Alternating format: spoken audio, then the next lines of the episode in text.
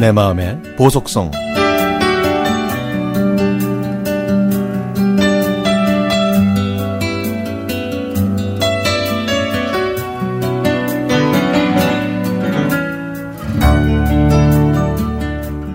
남편의 성격을 모르고 결혼한 건 아니었지만 살아갈수록 나이가 들수록 내가 왜 이 사람과 결혼했는지 반문하고 후회할 때가 한두 번이 아니었습니다.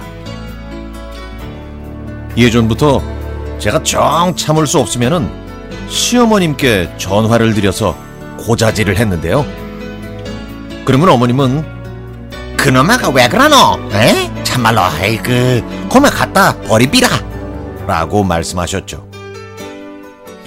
저는 어머님의 그 시원한 말씀을 들으면 마음이 뻥 뚫리는 것 같았습니다.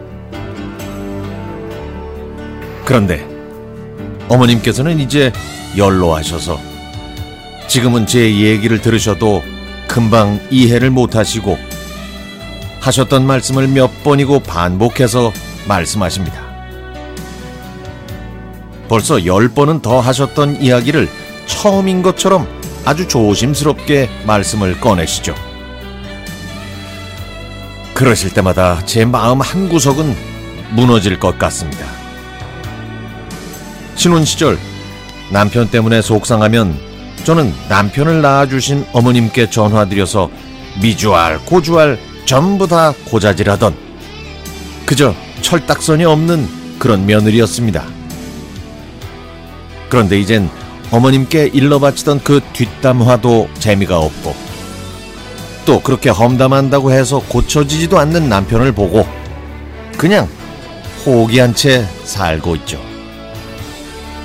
그래서 어머님께 남편에 대해서는 이제 거의 말씀을 안 드리는데 이제는 어머님께서 저에게 아버님과 시누이 험담을 하십니다.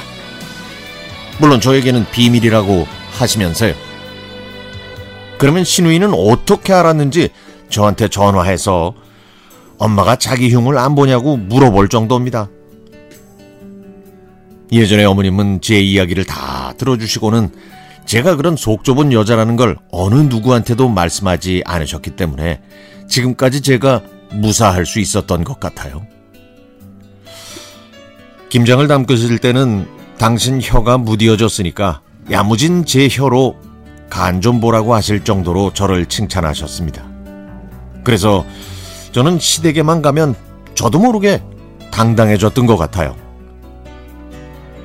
뭐 뛰어난 장점이 없어서 뭐 하나 변변치 못한 저였지만 어머님 앞에 서기만 하면 뭐든지 잘하는 만능 며느리로 제 위치는 수직 상승했죠.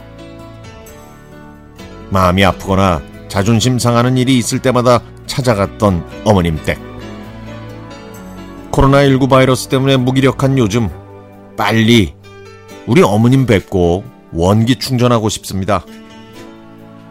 저는 어머님 뵈러 갈 날만 손꼽아 기다리고 있는데요.